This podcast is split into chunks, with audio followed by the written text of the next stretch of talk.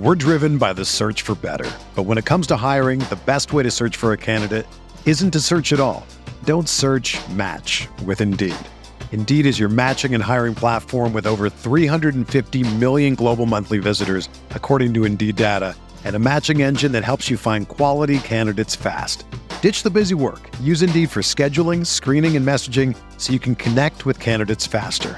Leveraging over 140 million qualifications and preferences every day, Indeed's matching engine is constantly learning from your preferences, so the more you use Indeed, the better it gets. Join more than 3.5 million businesses worldwide that use Indeed to hire great talent fast. And listeners of this show will get a $75 sponsored job credit to get your jobs more visibility at Indeed.com slash BlueWire. Just go to Indeed.com slash BlueWire right now and support our show by saying that you heard about Indeed on this podcast. That's Indeed.com slash BlueWire. Terms and conditions apply. Need to hire? You need Indeed.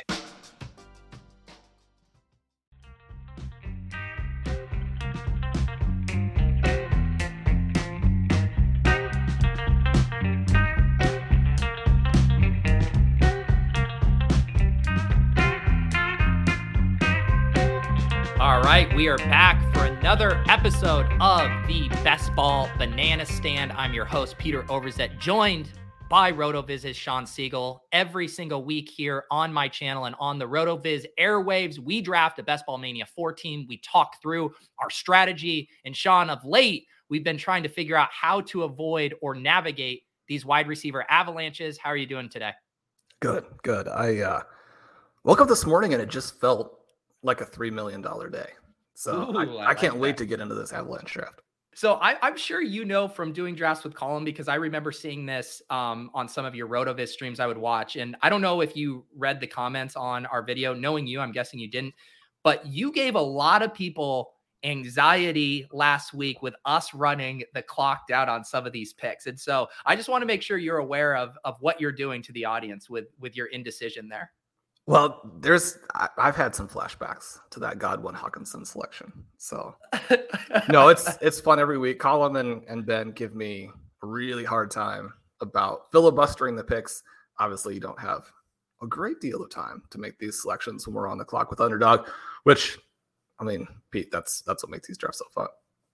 It, it really does. And I, I I'm sick. I kind of personally enjoy uh, the drama of like I don't even know what we're gonna do four seconds before uh, the clock ends. So I want everyone to know that that is not a bug around here. That's a feature to drafting with Shawn. You also mentioned um, Ben. You guys dropped a stealing bananas episode yesterday. I uh, ate that one up last night. Really fun conversation talking about these players we like: the DJ Moore, the Kyle Pitts, the Drake London but really thinking through some of the more, you know, systemic team level concerns with the passing volume and how to approach that in drafts and how we're not getting any discounts on those guys in underdog drafts. I thought that was a really uh, great episode, Shawn.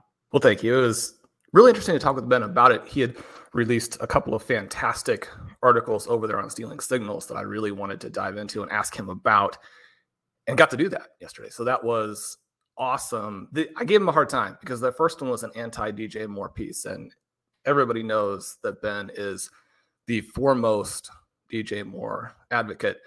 The second article, he didn't really reference it or couch it that way, but I thought that it was actually coming back and saying, look, you know, you can take this guy. So I wanted to make that push in the show. We had a lot of fun with it.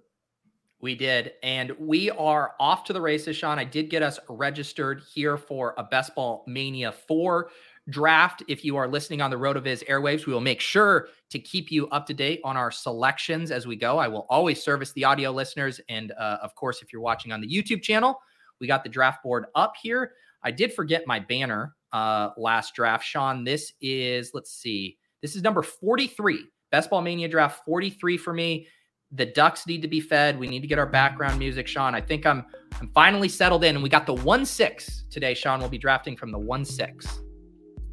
Very nice. That relieves a little bit of that tension and pressure at the turn, where especially in these avalanche drafts, you may have to go really early on some guys.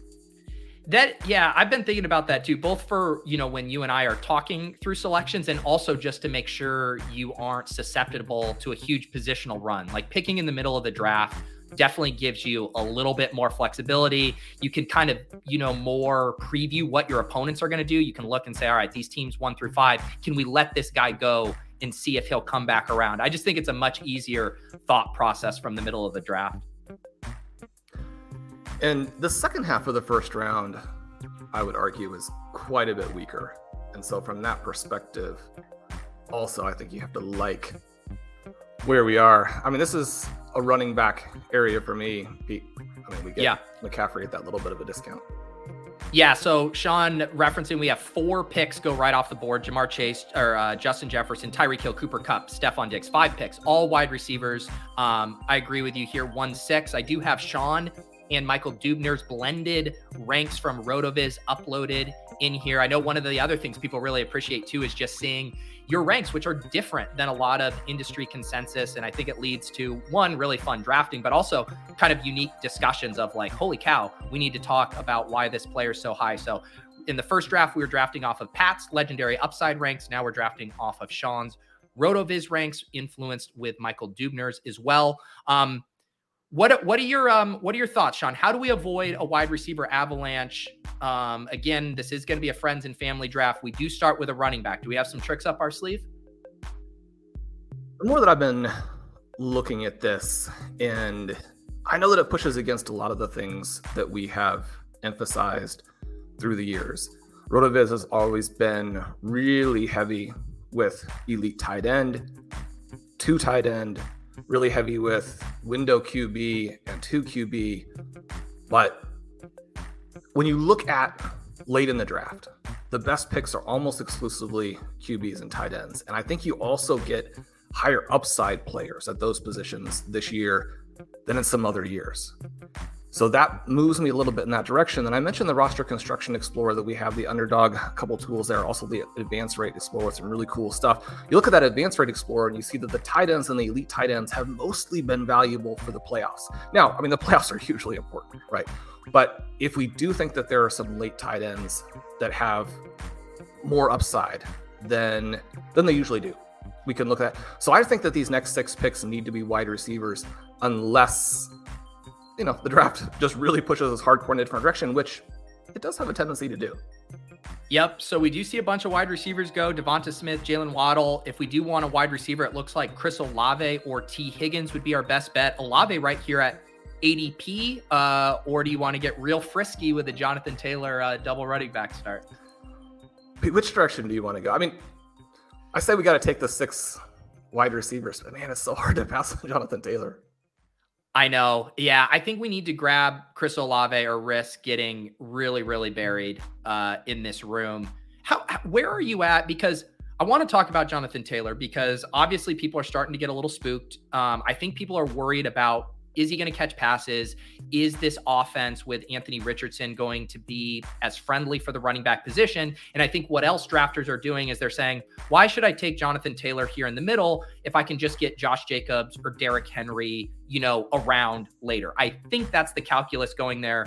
Why is Jonathan Taylor still a slam dunk selection in the middle of round two? Well, round three is a really good running back round. There are some other names that we like a lot in there as well. So you can do that, especially if you're looking just for the one running back and you start wide receiver, wide receiver, which really is probably still preferable. It's just the first round wide receivers aren't that strong. Jonathan Taylor, I mean, we can get to a little bit more, you know, after this next pick, but after the show yesterday, Ben and I were looking at DeAngelo Williams with Jonathan Stewart in the rookie season for Christian McCaffrey. Those guys combined for over 2,000 yards from scrimmage. DeAngelo Williams has some years in there. We are also looking at him kind of individually, where massive season with basically no receiving value at all.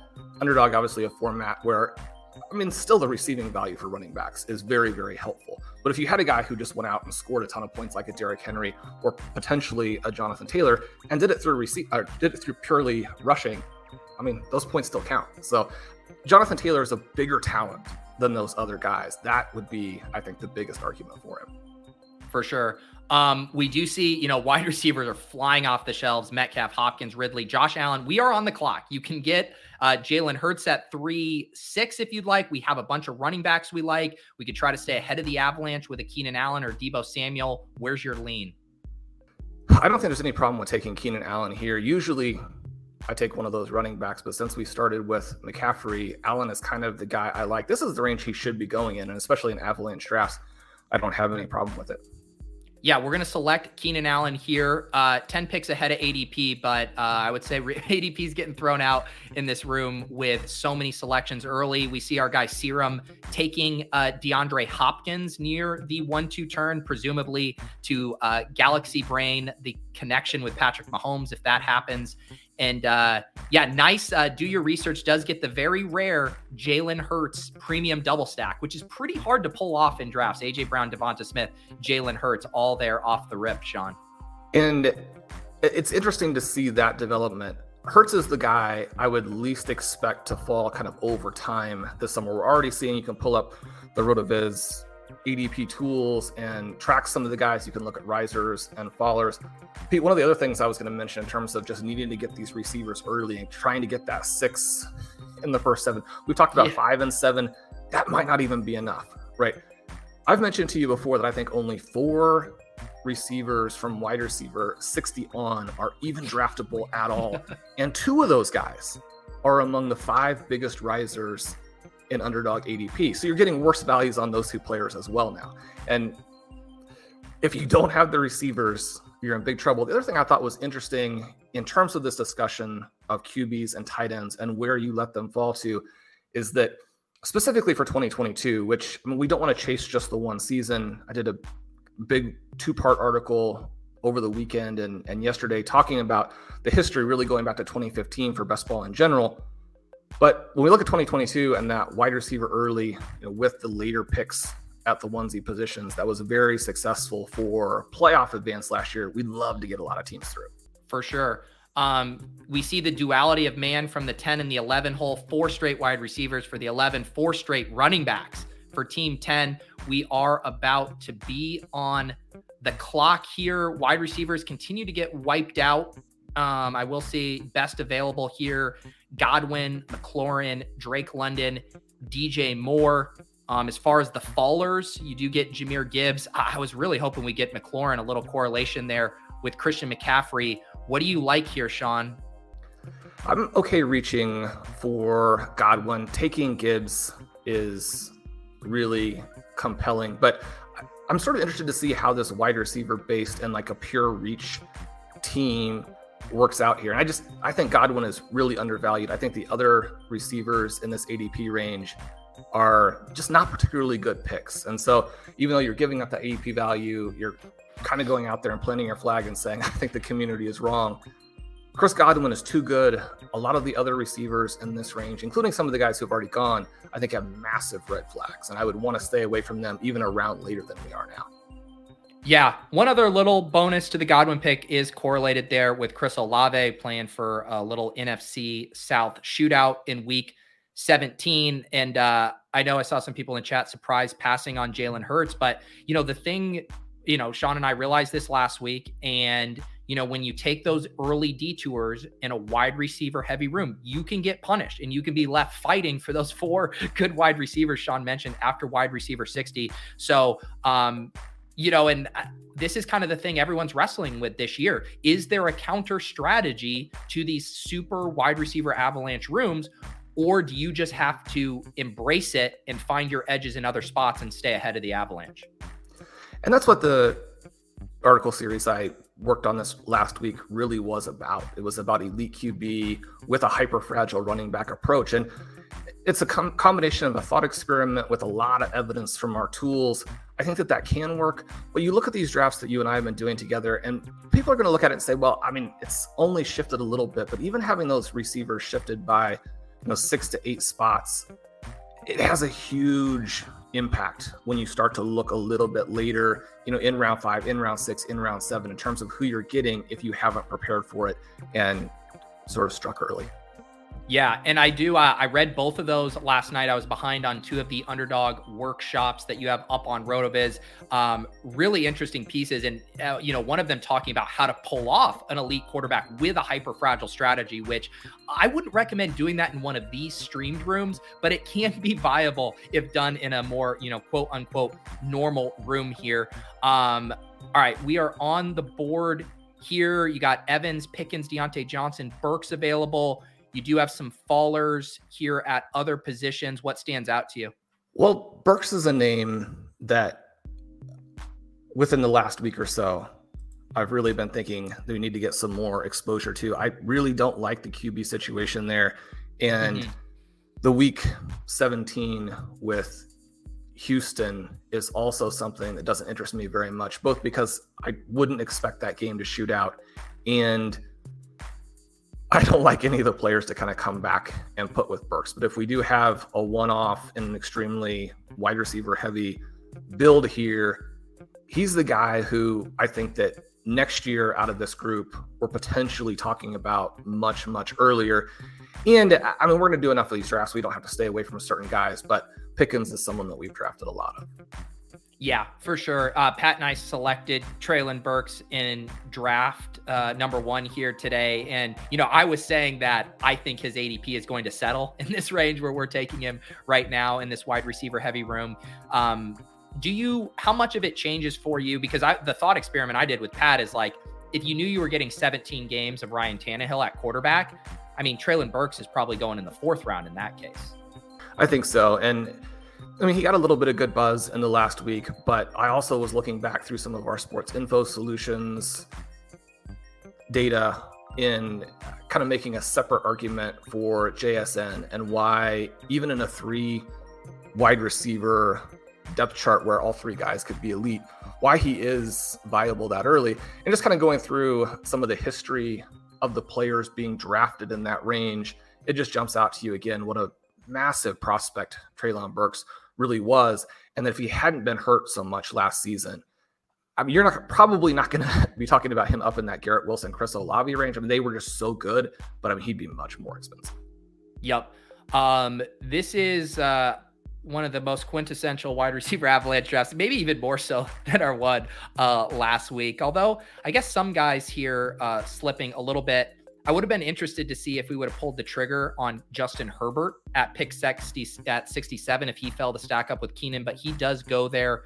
We are looking at the board here. I'm curious, do you think we have room for a tight end or quarterback detour here, or is this a spot where we keep grabbing these wide receivers as they fly off the shelves? I'll be interested to see where a couple of those receivers who are still at the top of my rankings go. I mean, for me, the pick would have been Kenneth Walker. Yep. I mean, he's massively undervalued there. Um, I would be okay with doing Pitts because Pitts is a way to play. The... Who's your favorite wide receiver? Because we could play the tight end coming back since they're, but I'm going to put Pitts in the queue right now too. Well, I think that Toney is the most likely guy to blow up from that team, and I mean, if he did, then you're talking about a, a huge win at these particular prices. One of the elements that I think does make it a little bit tougher is that I don't think that there are a lot of fun Bengals, especially at the receiving positions, after those two early guys. And then, obviously, Patrick Mahomes is long gone. So there are some structural elements that make Toney problematic and then on top of that, you have the fact that he's going to miss 11 of the games and give his other receiving options a chance to jump out there and, and get it get over him. But when you look at the talent, you look at the QB situation, and one of these years, Travis Kelce is going to drop down a little bit. And it's so hard to do because anytime that you do it and you're not right, people will just be all over you about how you didn't play the most obvious thing. But it's so important to be early as opposed to late with your thesis on guys who were at the age cliff, not only avoiding them, but the players who could benefit as a result. If you're not early, you're just drafting everybody about where they're projected. And if those guys stay healthy, then maybe you still win some leagues. If you have a good structure, maybe you still win some leagues. But if you want to benefit from some league winning players, I mean, you got to go out there and, and be early on some of the guys. Mm-hmm. Yeah, and Pitts Pitts does go. What I was trying to see if we could get through there is we had these tight ends sliding, you know, George Kittle sliding all the way to 69. I was looking on this side of the board. I knew TJ Hockenson had already been selected. Didn't necessarily know if Serum would double tap elite tight end. And then I knew we had some teams with elite quarterbacks here who might not want to. Oh, and Casey already had Mark Andrews.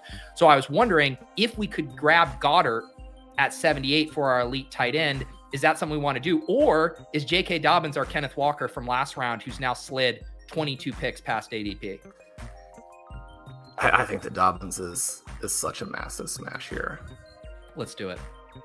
Talk about Dobbins. I got, uh, I was very underweight on him. I finally corrected that yesterday, getting my first share. Now getting another share here. You know, the the counter is going to be, you know, quintessential dead zone back, although falling two rounds past that right here. Give me the give me the hype on uh, on J.K. Dobbins.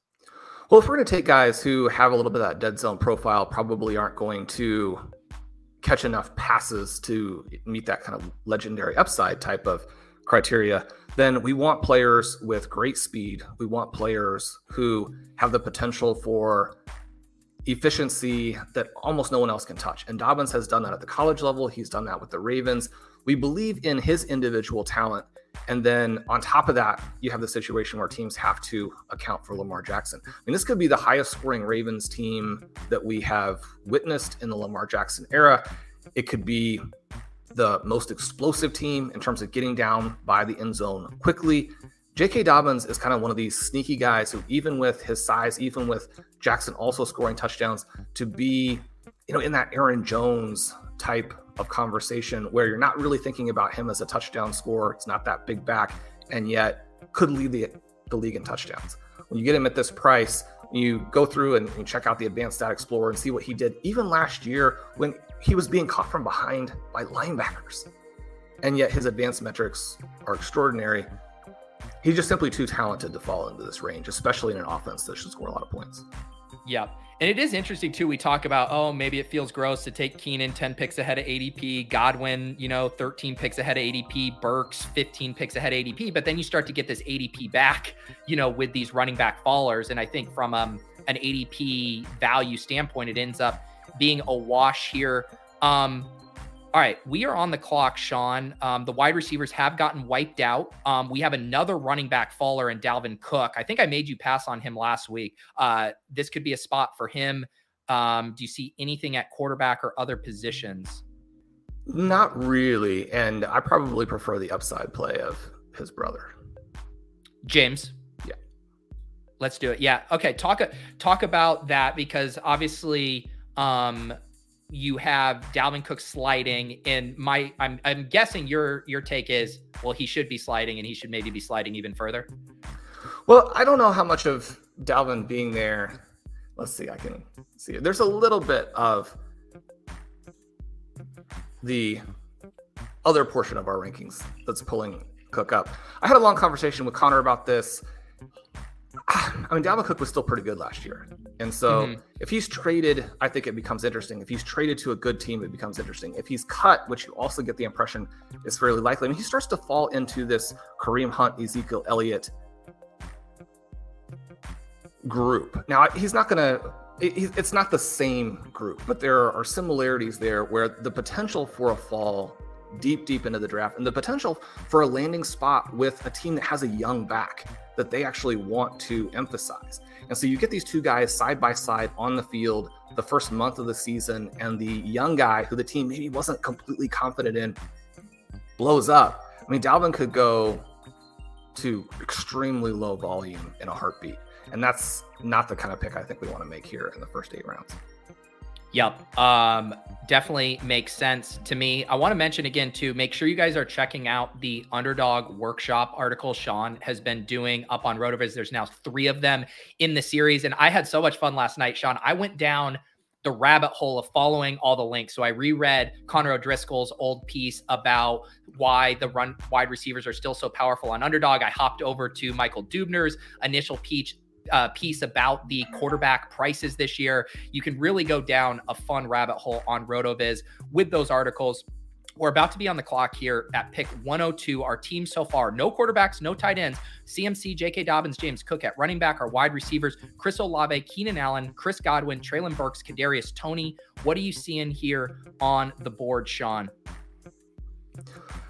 I like the contingency based plays at running back in this range. So I think Rashad Penny is extremely interesting.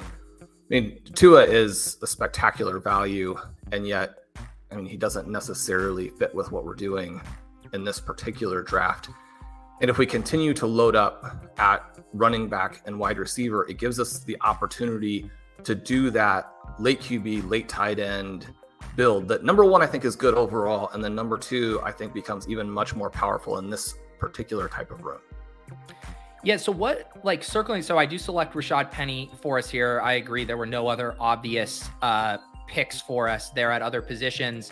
Um, you are, I, I know the, the big dynamic everyone's wrestling with this year is okay, elite QBs and QB window QBs have traditionally been how we win leagues. This year, the landscape is so different that the elite QB prices and even the quarterbacks available in the QB window are much different.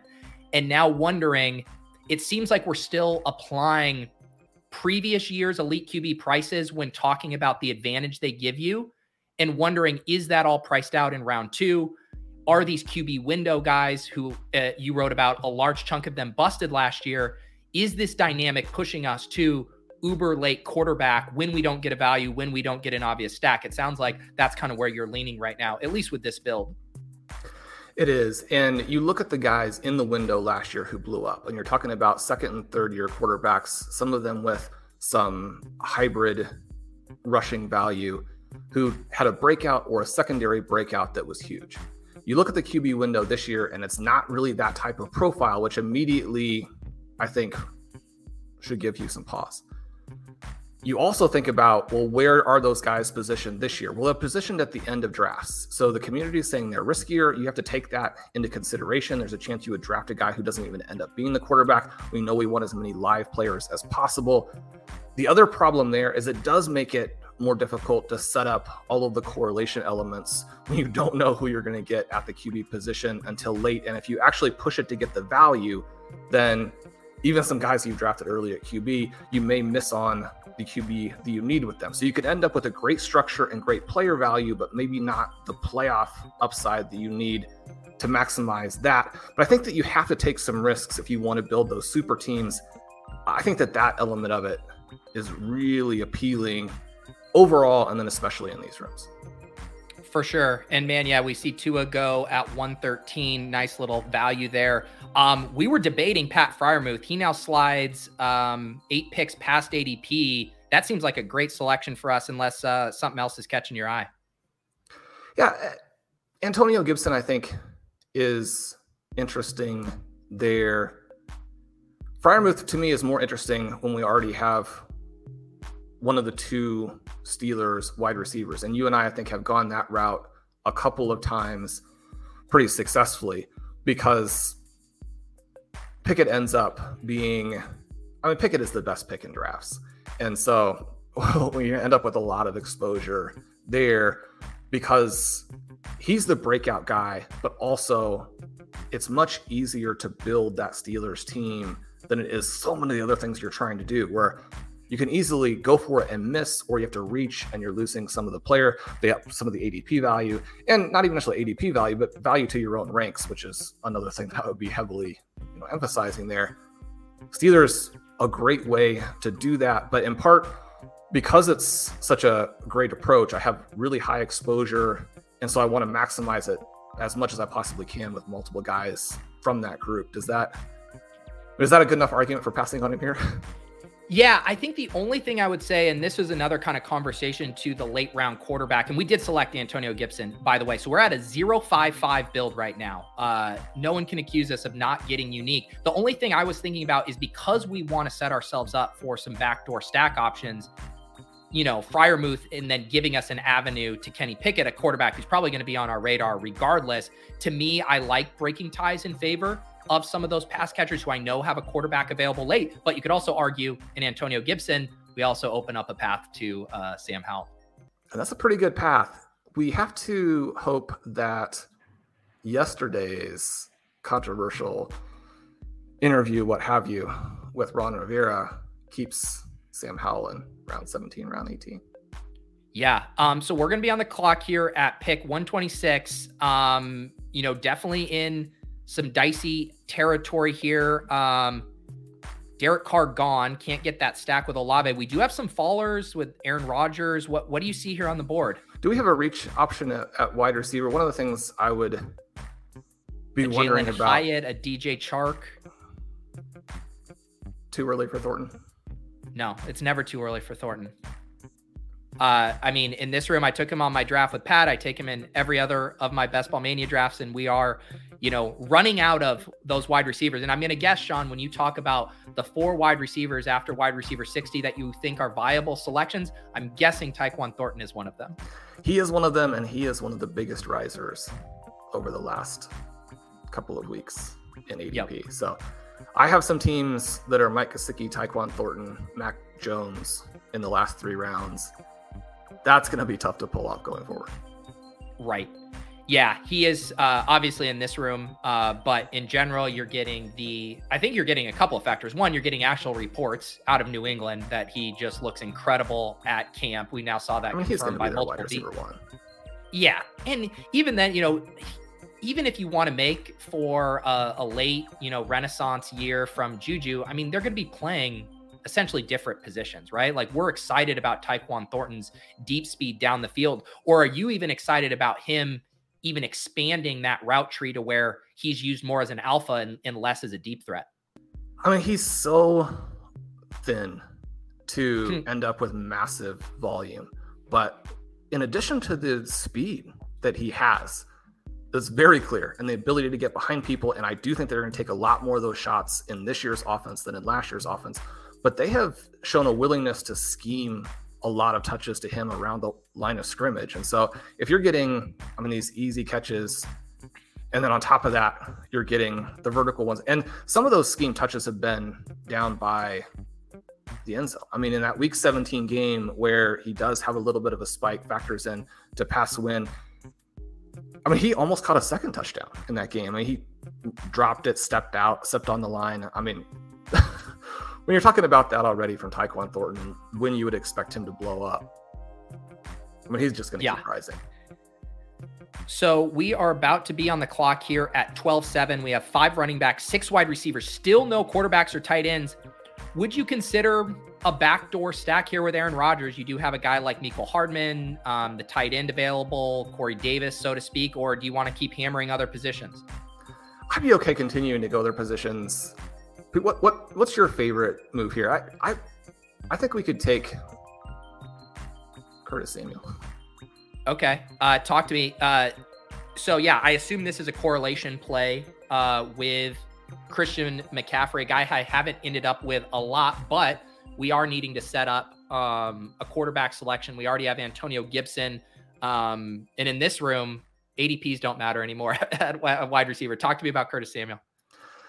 Well, Samuel is the, I think, the biggest beneficiary of the new offense that they're going to run there with Bieniemy, and to the point where Jahan Dotson, a player I love, but somehow always get wiped out of in these drafts, could be hurt by it. I think that Terry McLaurin is actually significantly overvalued, and I mean, McLaurin, the interesting thing about him is that you can put him then with a quarterback who's very dynamic in more or less the last round. And so I'd still be drafting McLaurin, even though in a vacuum, I don't think he's a good pick at all. Samuel gives you a chance to get a cheaper version of it. We talked a little bit about that on the show last week. You brought up some of those hits, which I very much appreciate, where we're targeting the second or third guy. And I think when you're looking at the different teams, you're trying to find the talent and where the talent is closer, where the talent is much farther apart. You know, with the Jets, as you mentioned a couple times, I really think that that has got to be Garrett Wilson. But with the Commanders, I mean, it could be Curtis Samuel. And if it hits, I think it could hit big. Now, we picked him in round 12. This isn't the last round pick that you and Pat were talking about uh, at the end of the previous show. And yet there are some elements to that where, I mean, if you got a couple of those spike weeks from Curtis Samuel, which I think are very much in play, I mean, he's a potential tournament winning kind of guy. I don't like a lot of the other receivers in this range as as having that. And so if we can set up a hopefully a Washington-based team here, I think that part of it would be interesting. And then especially as you mentioned with McCaffrey, where the Commanders 49ers game is one of those sort of stealth shootout possibilities that I really like and you can play as opposed to some other games that are very expensive. All right, Shawn, if we're going three quarterbacks, three tight ends, it is time to start selecting quarterbacks and tight ends. We do have a Jared Goff faller here. Anything else standing out to you? Well, we got new buzz on Greg Dulcich. And if we're talking about guys who could win tournaments, talking about guys who could have that elite tight end game in week 16 or 17,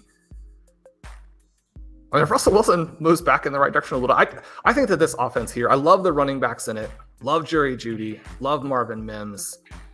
This is just another way to play it, and we are on that Keenan Allen selection early. I was just going to ask how much of the Keenan Allen pick is pushing you in that direction. Obviously, we need tight ends, um, Dulcich and ADP value, but is that Keenan pick really what pushes you over the edge with that selection? I think that it is in part because one of the other elements of a draft that's not going to follow ADP at all is you're dealing with a lot more wild cards. And so it's going to be a little bit more difficult to execute some of your correlation elements, especially when, you know, two people are talking about it in, in a live draft there. So I think that anytime you're given that, you definitely want to jump on it. And does this feel like a three quarterback, three tight end room for you, or or are there specific combinations that would say, hey, we could go two quarterback, two tight end if it breaks right? We're driven by the search for better, but when it comes to hiring, the best way to search for a candidate isn't to search at all. Don't search. Match with Indeed. Indeed is your matching and hiring platform with over 350 million global monthly visitors, according to Indeed data, and a matching engine that helps you find quality candidates fast. Ditch the busy work. Use Indeed for scheduling, screening, and messaging so you can connect with candidates faster. Leveraging over 140 million qualifications and preferences every day, Indeed's matching engine is constantly learning from your preferences, so the more you use Indeed, the better it gets.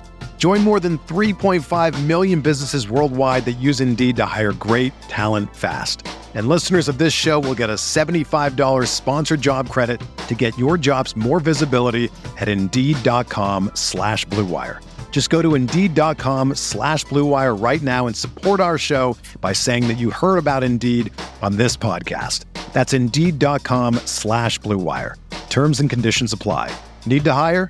You need Indeed. I think if we really liked who we had, and then there's just so little control you can really exert over round 17 and round 18 if people mess with you or just fits what they're trying to do. If you don't yeah. get those guys in the very last rounds you think you're going to get, there are some last round wide receiver and especially running backs, I think. And you and I talked about this a little bit after the last show. You know, would we be willing to attack the flex position through running backs instead of wide receivers late, even if that's not what all of your experience tells you, even if that's not what a lot of the analysis will suggest, even if that's not what the roster construction explorer tells you, if that's clearly the best guy, it's your best chance for points and it's your best chance for a live player, you know, we could go that route in the very final round, especially because if you're so wide receiver and running back heavy early, I mean, you have made the move to cover what you need to cover at those positions. Right. Um, we are about to select here at 14-7. So our team, we're at zero quarterbacks. We got five running backs, CMC, J.K. Dobbins, James Cook, Rashad Penny, Antonio Gibson. Our wide receivers, Chris Olave, Keenan Allen, Chris Godwin, Treylen Burks, Kadarius Toney, Tyquan Thornton, and Curtis Samuel. And we did just select our first tight end in round 13 and Greg Dulcich. We are about to be on the clock here at pick 163. We'll see what uh, do your research does here, and then we will make another selection. Um, I completely didn't know that Derek Carr was still on the board. I didn't even scroll down. We he would have been nice with Olave, Russell Wilson with Dulcich, well past ADP. What do you see?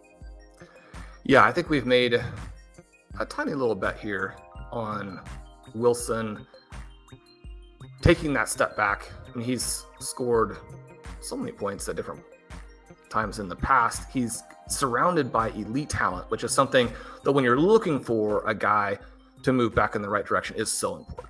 I think that they're even if they're not healthier, which they haven't been, they have so much redundancy at the various positions right now that an elite coaching staff, which I think they're at the very opposite ends of the spectrum in terms of coaching this year, and that will help. The problems with Russell Wilson were already showing up in Seattle. And so it's not that we expect him to suddenly be peak Seattle Wilson, but at these prices with a team where we like that game, I mean, he's not even my favorite target when we're talking about building this kind of late tight end and QB team. But if he falls here to us, it's an interesting way to play it. Yep. Um, I wanted to pull up one quick question, um, not particularly relevant to what we just did, but JGFC saying, um, do you does your strategy change as far as in terms of drafting early versus drafting late? Maybe I'll pose it this way: if you didn't do content, if you were just uh, behind the shadows or in the shadows fantasy drafter, when would you do most of your drafting? I, I mean, I don't want to give kind of the boilerplate answer, but but really early right now, I mean, you just have so many opportunities to exploit things like the, you know, Gesicki, Thornton, Mac Jones thing at the very end of drafts. So you would do a ton early. I think then if you feel like the rooms are maybe softer in the middle, you're going to definitely make some moves then. If you have ADP kind of firming up and not changing a lot pre training camp, and there are some huge values that you want to exploit, you get in there and you really load up on those players at that particular time. But then when we think about making sure we maximize for tournaments and we have as many live players as possible, even though you have that frustrating element of losing the values on a lot of your favorite guys as the community gets onto them, you do also get so much more information late that your 17 and 18 picks can be really profitable at that point. Is this a spot to take Irv Smith with our little Kadarius Toney mini? Uh, anything else uh, jumping out to you? Well, I I really like Gesicki and McBride as massive playoff options, but I'm fine with Smith if you prefer going that route because um, I mean, um, the Bengals could score. yeah, I would. Ju- I was. I'm just thinking here too with um, getting that huge value there. I guess it does you know, Kyler had gone. I would have been curious maybe if we wanted to try to do a McBride Kyler, if that moves stuff. Um, I did just select Irv Smith for us. The only other thought was I'm pretty sure we're going to be able to get both of those guys later. We would then have our choice. Um, but I guess too, it doesn't help us with giving us another out to a quarterback stack. But we do still have some options here um, based on our board. Yeah, the there are two quarterbacks that I really like with the players that we have if we go the three quarterback route. Mm-hmm.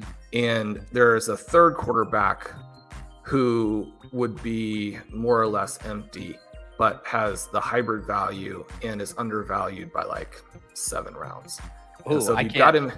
I mean, if you got him in the 18th, okay. Then, I honestly don't. I, I guess I could make one guess uh, on who, but I don't even know if it's the correct guess. So uh, stay tuned, regardless of whether we draft that player or not. Uh, we will reveal that here at the end of the draft. Um, let's see. There was another thing I wanted to ask you uh, about here as we head into the 16th round. Our team here, 1572. Russell Wilson still our only quarterback. We did tack on Irv Smith there at pick 174.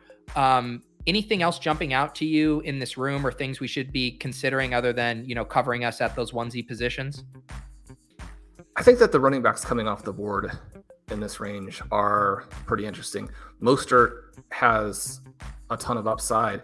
I think that Achane is probably less at risk with all the dalvin cook rumors than mostert and wilson though.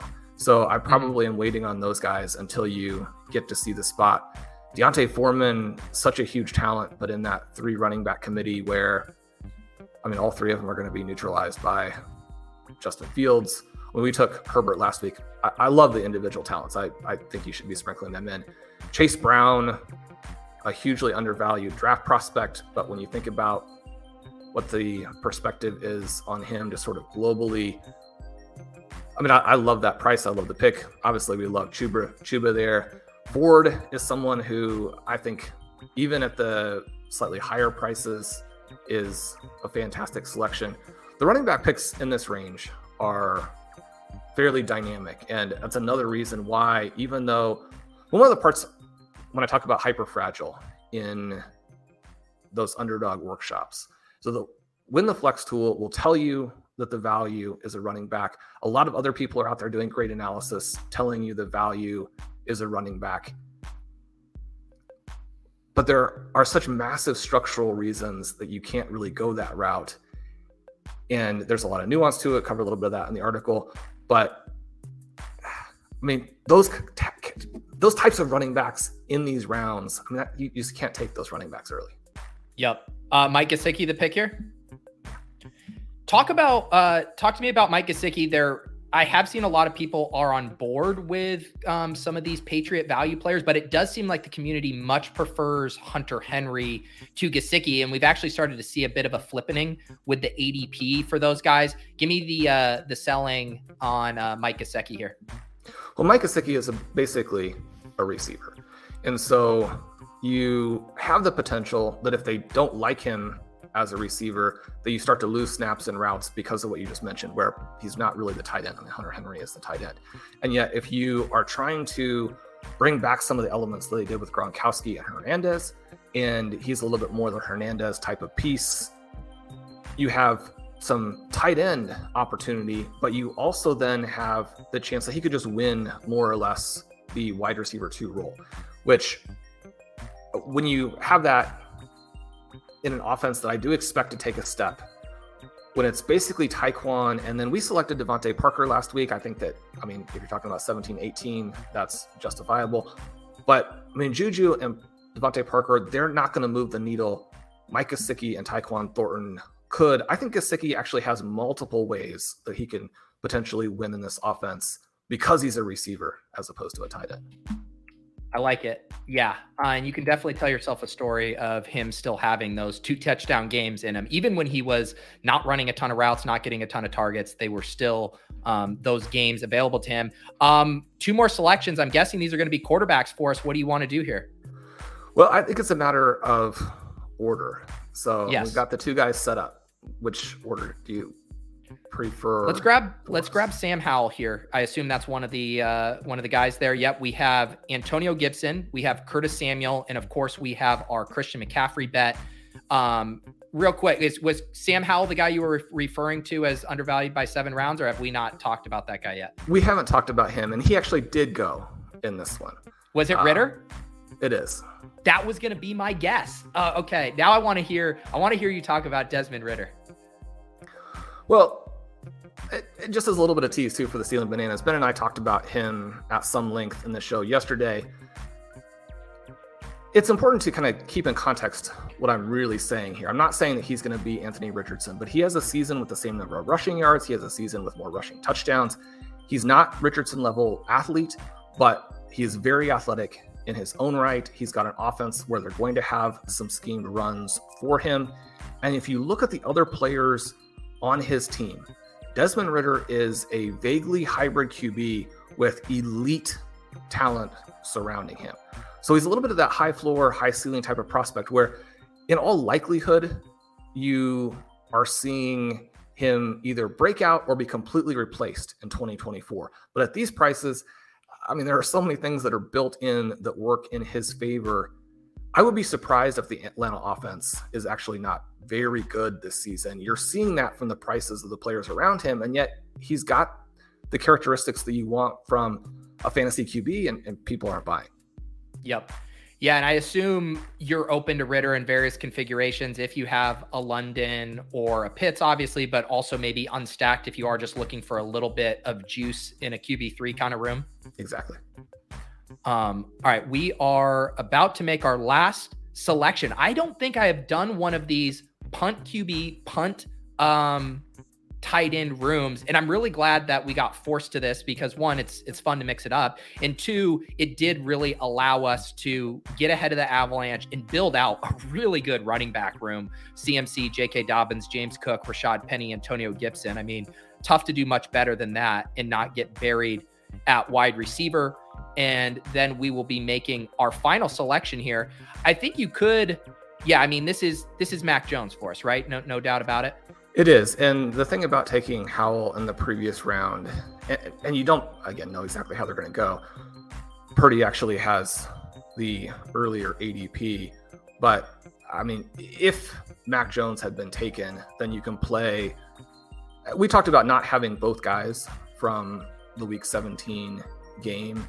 And yet, if you're talking about 17 and 18, it's a little bit different there. And if you're talking about a three QB build, I think it's different than in a two QB build, which we were talking about when we put Pickett and Smith together in a previous draft.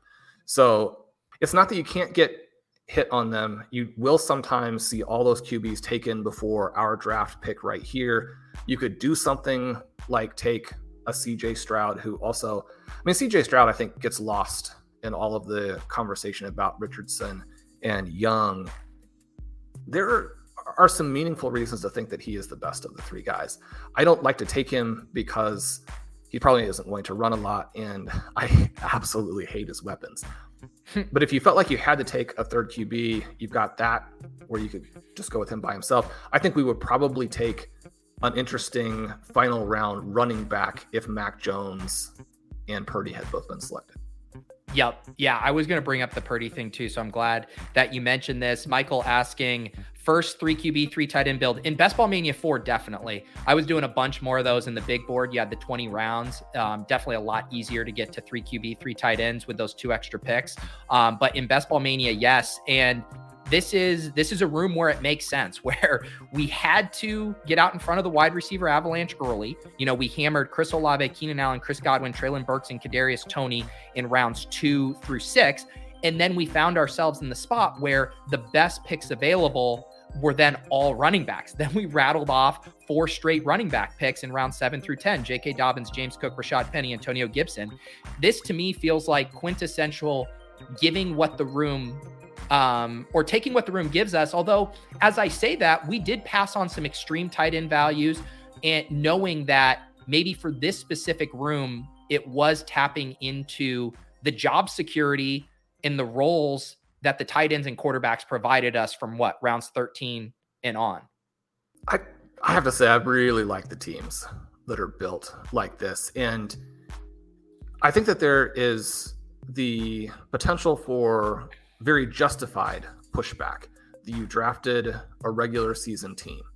And I mean, we've seen some really good regular season teams. I mean, King Cap's million dollar team.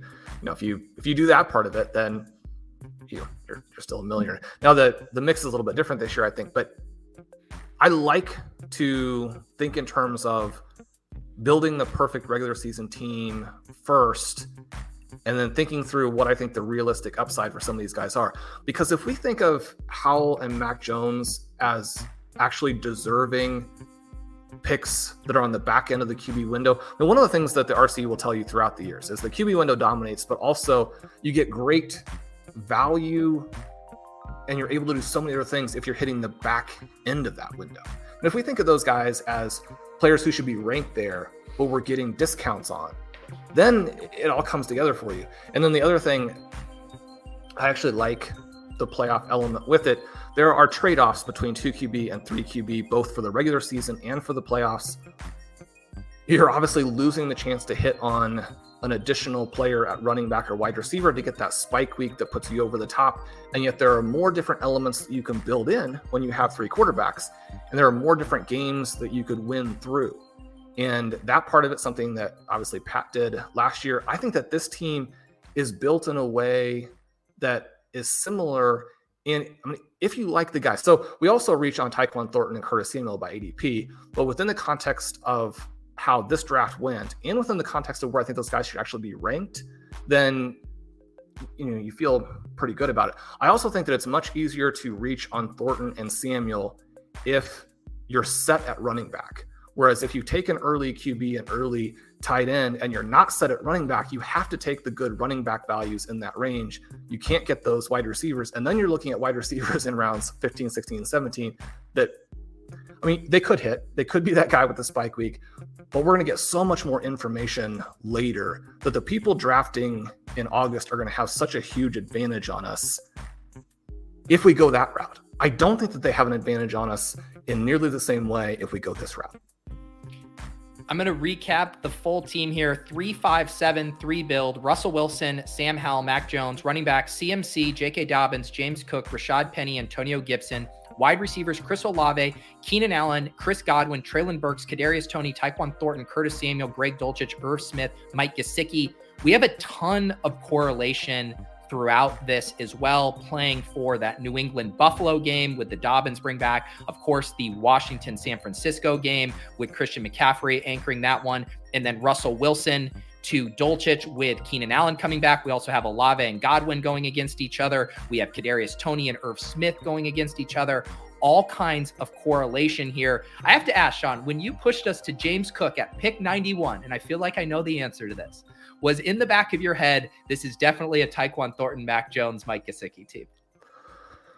One of the reasons I love Cook is that I love the late Patriots. And so you're thinking, I mean, how can I get a value on a Bills player? Because I mean, Diggs and, and Gabe Davis are just such terrible picks in isolation, but Ooh. but they work very nicely if you have everything set up because yeah. you want exposure to the really high scoring offense. I think that Cook is a great pick in isolation, who then, when you think about what you're trying to do with the Patriots, I mean, he becomes one of my favorite picks in all of these drafts. And so it's almost a matter of like, where can you avoid him so you don't have too much?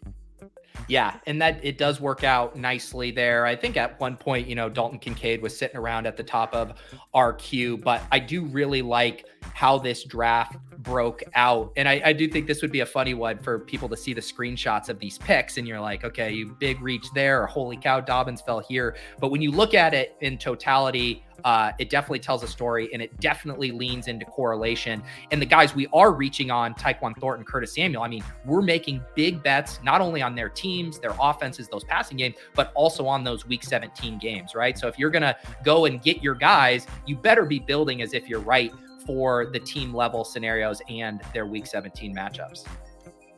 I love it. And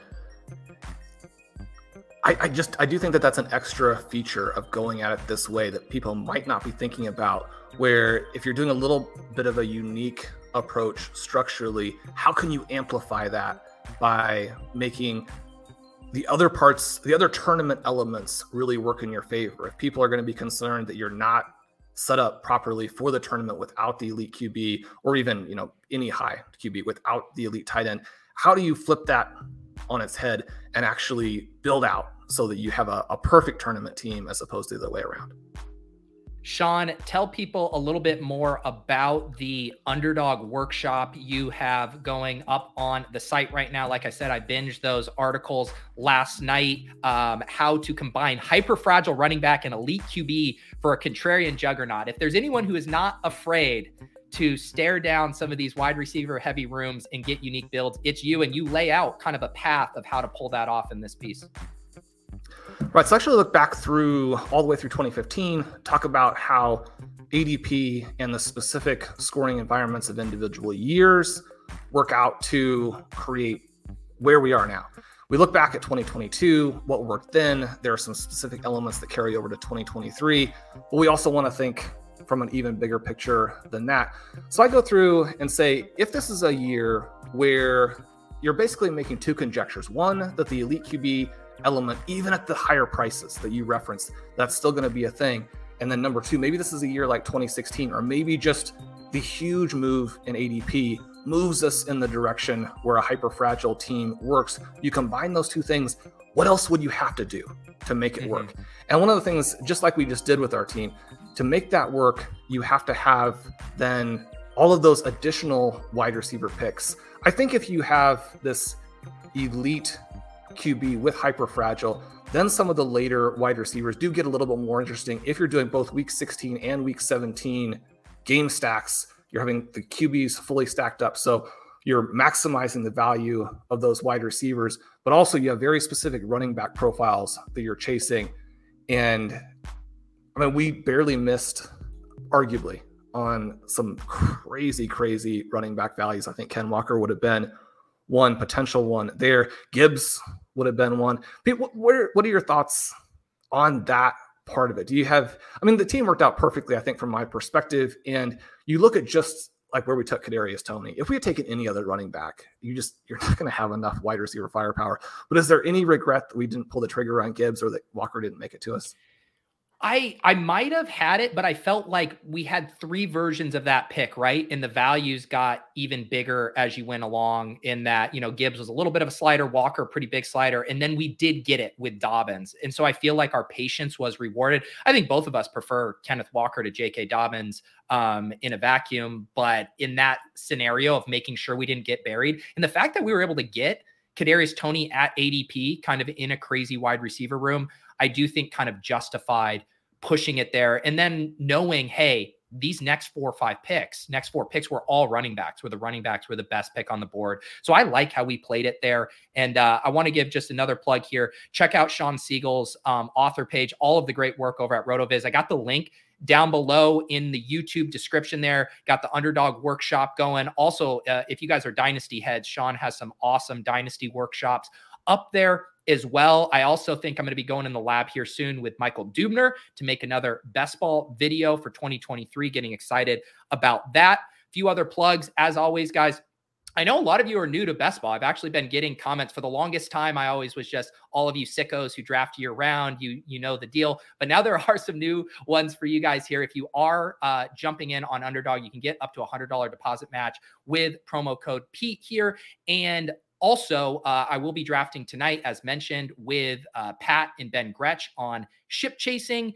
We will be back um, as well for. Uh, at, I'll be drafting here in an hour and a half on the Swolecast as well. So, Shawn, I'm drafting around the clock. What other things can people look forward to over at RotoViz this week? We're going to have more content on some of those other topics that you also mentioned. We're looking at some of the elements with the FFPC, how to beat their tournaments there are some subtle differences that I think people may not play up enough. We'll have workshops there. We're going to have more workshops on the RV Triflex format over at the FFPC with Dynasty, Dynasty format that we love. And then Colin Kelly and I have new shows out for Rotoviz Overtime as well. One of those that was a lot of fun was looking at the MFL 10 of Death, a Pat Thorman creation with a lot of the best analysts in the business, looking at some of the flag plant picks and looking at some of the different structures some drafters leaning into zero RB, a few drafters leaning into hyper fragile. Surprisingly enough, I mean, balanced is not particularly po- popular because there are some weaknesses to balance. So I think that was an interesting look. Yeah, it's it, it seems like June should be the break time, but Pete, like 10 articles bouncing around in my head that I want to write simultaneously. That's pretty hard to do, but there's going to be a lot of fun stuff. I know, I love it too. And uh, you know, every time you do a draft, right, the juices get flowing again. Oh, here's another angle to write about. Uh, so yes, very much looking forward to to that. As always, these drafts on my YouTube are eligible for my giveaway that I'm going to do when we hit 15,000 subs on the channel. We are chugging along at a great pace, almost to 13.8 here. So very shortly, we'll be only 1,200 subs away. How you get entered in that giveaway is leaving a comment on the stream the second the show is ended. I have also created a play playlist for all of my Best Ball Mania stream drafts. You can find that playlist. Every single one of those videos is eligible for an entry via comment. I've seen some people going back, watching them from the beginning, leaving comments. Knock yourself out, made it very easy for you with the playlist. One other plug too over on Fantasy Life. Uh, yesterday, I wrote up a Best Ball Mania 4 trends piece looking at the falling elite quarterback prices, looking at a tight end dead zone forming with some tight end fallers, and then also looking at some of those RB2s who are screaming up draft boards like a Jerome Ford, like a Jaylen Warren. So be sure to check that out. I will catch you guys later for the drafts. For Shawn, for Pat Kerrane, this is Best Ball Breakfast. We'll see you guys next time.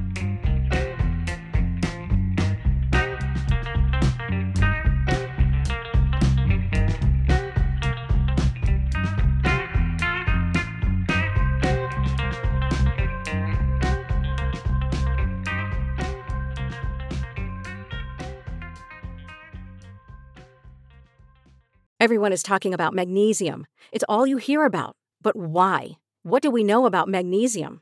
Well, magnesium is the number one mineral that 75% of Americans are deficient in. If you are a woman over 35, magnesium will help you rediscover balance, energy, and vitality. Magnesium supports more than 300 enzymatic reactions in your body, including those involved in hormonal balance. From functional medicine doctors to mental well being and female hormone experts, we all know that magnesium is the one mineral to improve all aspects of well being and health. But which one? Magnesium Breakthrough from Bioptimizers, the trusted choice recommended by leading experts with seven best absorbed forms of magnesium to ensure your body receives the support it needs for overall well being. Go to bioptimizers.com slash balance today and use code BALANCE10 for 10% off. Support your journey to wellness at B-I-O-P-T-I-M-I-Z-E-R-S dot com forward slash balance. Magnesium Breakthrough from Bioptimizers, your foundation to optimal health and vitality.